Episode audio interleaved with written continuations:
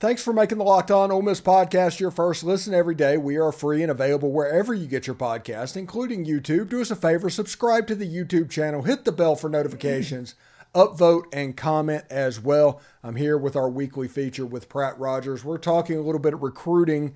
How you doing, Pratt? I'm doing great. How are you, Stephen? Man, I'm just absolutely fantastic. I don't know if I could be much better. I mean, it, uh, it's just a pity that everybody isn't like me. well, it's a beautiful day here in Memphis too. Uh, mm. Yeah, uh, so I'm not complaining either. How about that?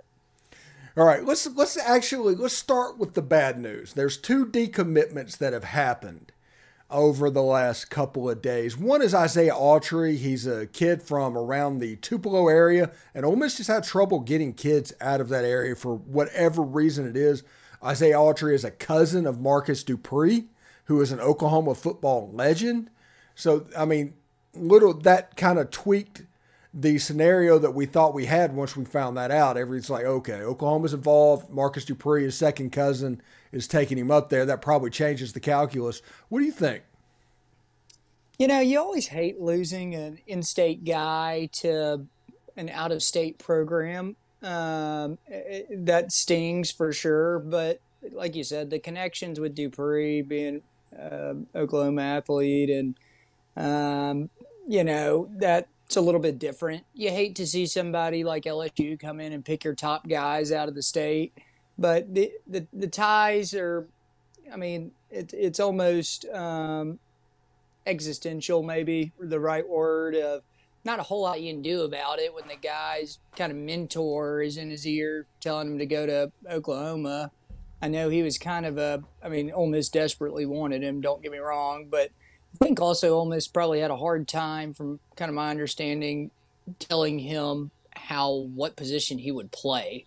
Um, I think that was, he was kind of a tweener size. I think height wise, he was fine, but I think he, weight wise, he was kind of, oh, do we want to put him in left tackle? Do, is, he's not, uh, or do we want to put him at guard? I mean, I think that that kind of played a role in uh, what he was um, hearing from our coaching staff. I'm sure it didn't help, but yeah, I mean, I get this one, Stephen. Oklahoma, I get it. Um, I'm, I'm not too beat up about it. It stinks. You want to keep all the in-state guys, no doubt, but um, you know, there's other guys that we're chasing, and I think we're a little bit on the on the up and up with. Yeah, and there's another kid that committed just Tuesday. Brady Prieskorn committed to Michigan. John Garcia was on my show this weekend, this past Saturday, where he said if Prieskorn waits, that is good for Ole Miss. If he commits early, he's going to Michigan, and he went to Michigan. He'd been to Michigan more than any other school, but just because of the link that probably got Ole Miss into the game a little bit, but it, it was going to always be hard to get a Michigan kid away from Michigan if they want him. Well, you mentioned the link, yeah, being a uh, being Caden Prieskorn's brother got us in the game, but I think that will also keep us in the game. I don't think these are. Uh, I don't. I don't think this is a player that we're going to quit recruiting throughout the cycle just because he commits to Michigan doesn't mean I mean he's good enough that we're going to stay on him for the duration of the 2024 recruiting cycle, no doubt. Um, so look, I think if anybody's got a good chance, it's Ole Miss with his brother being on campus. Like I said, it's hard to pull somebody you know a thousand miles away to come to Oxford, but you know if if if your brother's on campus, that at least gives you a fighting chance till the last day of signing period. You know, that's how I look at it.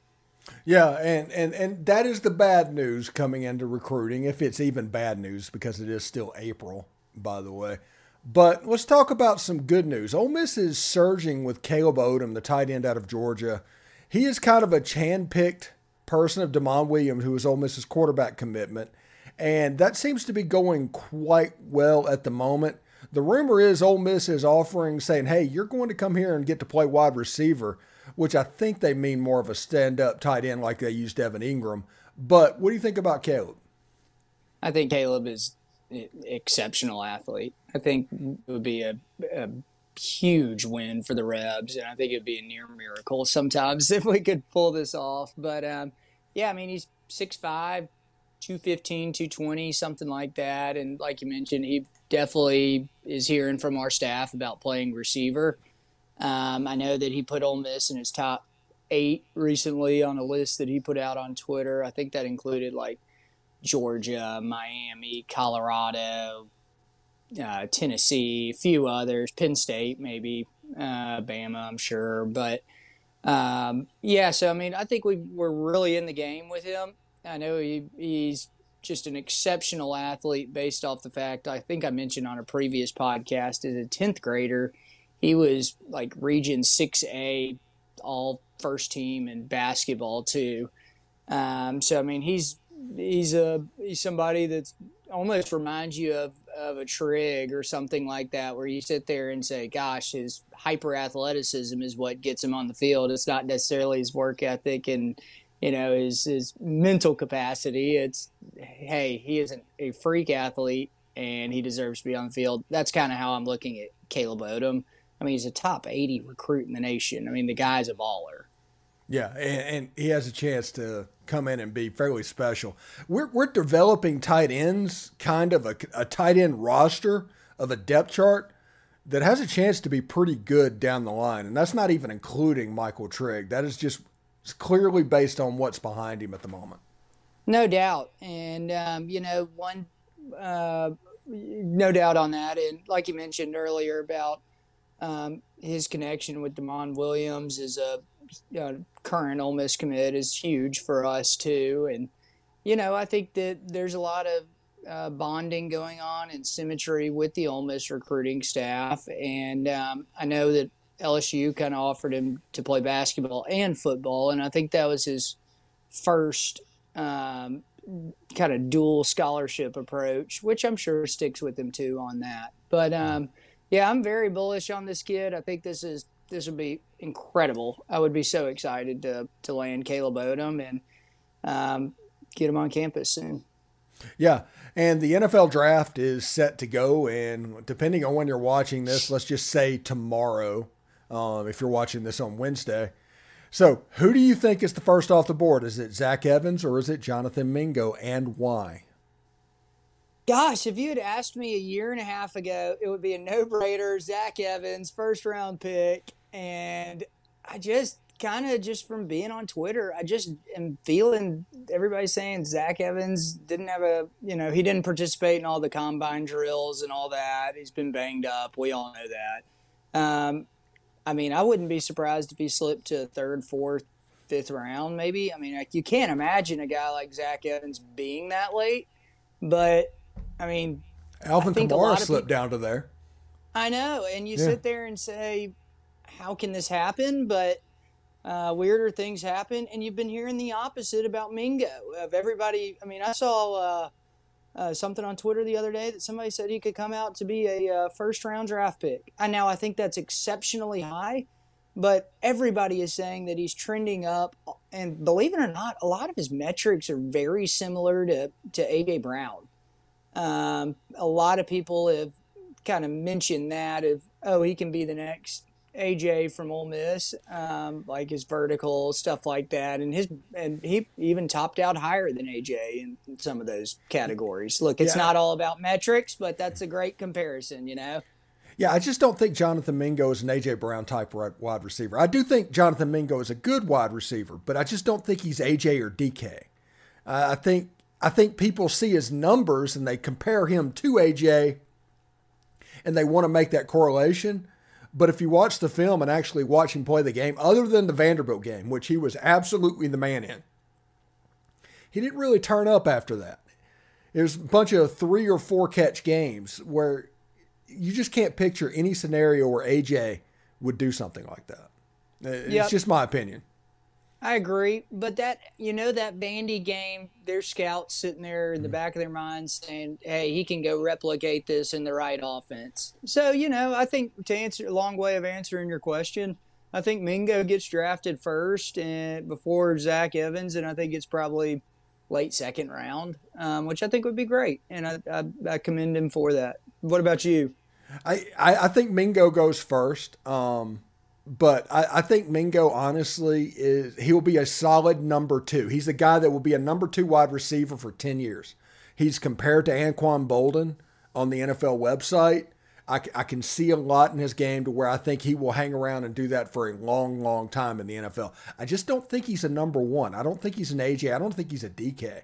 I think if you have a number one on your team, you draft Jonathan Mingo because he will be a number two that makes you better, if that makes any sense. No doubt, no doubt. I'm, I'm completely agree with that, and I think he's a great team player, and mm. uh, I think that's saying a lot for number two guy in itself too. Yeah, absolutely. Um, before we get out of here, what is your big off off season point that you're looking forward to? Hopefully, some cornerbacks in the portal, Stephen. Uh, what about you? Uh, honestly, the um, the Flash and the Indiana Jones movies are the two off season things that are on my mind at the moment. Yeah, um, I just haven't been feeling a whole lot of a whole lot of really good portal news recently, and we we've talked about ad nauseum that we're not really expecting that in this portal. But it's still you kind of were a little hopeful going in, like oh look, maybe we could add four, five, six bodies, and especially on defense. And I'm just not feeling that right now at all. We, we we got four days for people to get into the portal, and that's what this is. This whole window is for people that can get into the portal. After that, this recruiting is going to go on for the next month or two. Yeah. And people that are looking forward to this acting quickly, um, I think I think it's just kind of fool's gold at the moment. They kind of confuse a college football transfer portal window with like a soccer transfer window where it has to be done by that end day.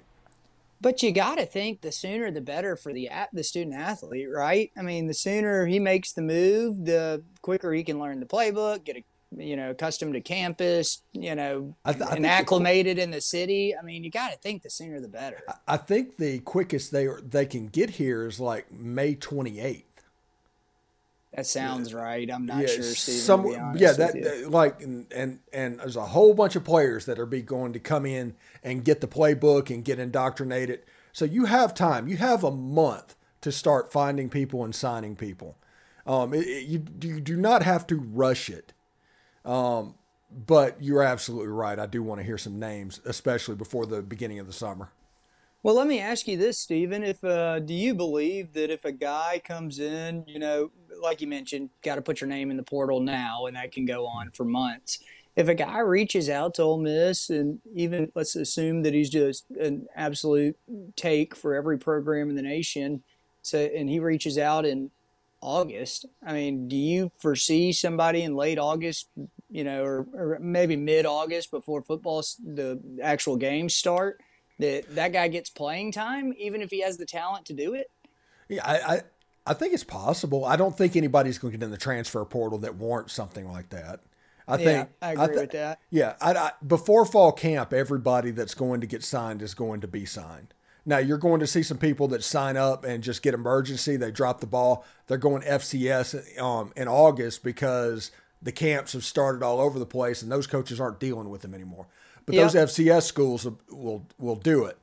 Um, so we'll see exactly how that goes. I, I expect this transfer portal to be all kind of done and dusted by June 15th. By second summer, this will be good to go. Yep, it's kind of. I think it's kind of got to be. So hmm. anyway. Anyway, thanks for making the Locked On Ole Miss podcast your first listen every day. Every dayers tomorrow on the show there could be a special guest. We're trying to organize technology to make this happen. If it does, you'll be very impressed. I don't want to give the name right now, but it is something that is an extension on this channel and something everybody can be proud of. Um, a lot, a lot of hard work has gone into getting stuff like this. So tune in for that whenever you see it. You'll know when it happens, but we, we are expecting technology permitting that he'll be on at least by the end of the week. It might be Friday um, just so it has the weekend so everybody can watch it. Pratt, thank you very much for stopping by today for your weekly segment. We'll talk to you next week, buddy. Awesome. See you, man. All right.